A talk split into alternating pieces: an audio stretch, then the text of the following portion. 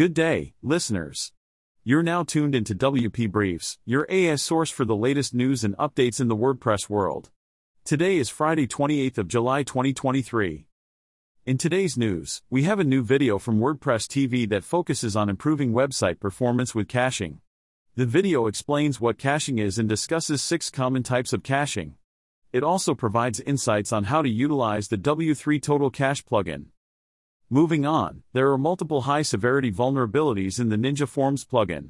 Users of Ninja Forms are advised to update the plugin to at least version March 6, 2026 to protect themselves from these vulnerabilities. Next, we have a complete guide on how to host fonts locally in WordPress.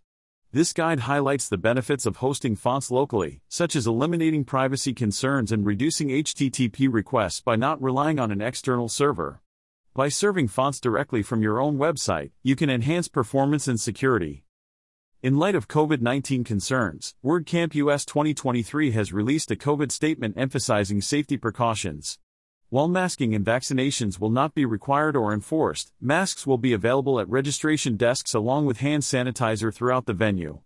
Attendees who feel unwell or have tested positive for COVID 19 within the past seven days are advised not to attend. Grab and go lunches will also be provided to minimize contact. Shifting gears, there is an interlude discussing how fast Gutenberg is moving and its impact on developers. Developers have expressed concerns about frequent changes in each release without sufficient communication regarding potential impacts.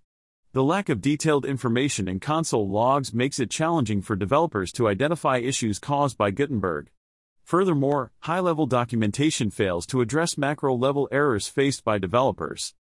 Continuing along the developer theme, there is part 2 of a three part series focusing on building custom styles for the separator block. This series aims to assist theme authors in integrating custom editor controls with block styles.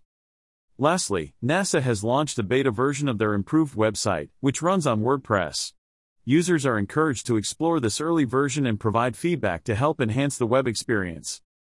That concludes today's news update. Stay tuned for more stories next week, and have a great weekend.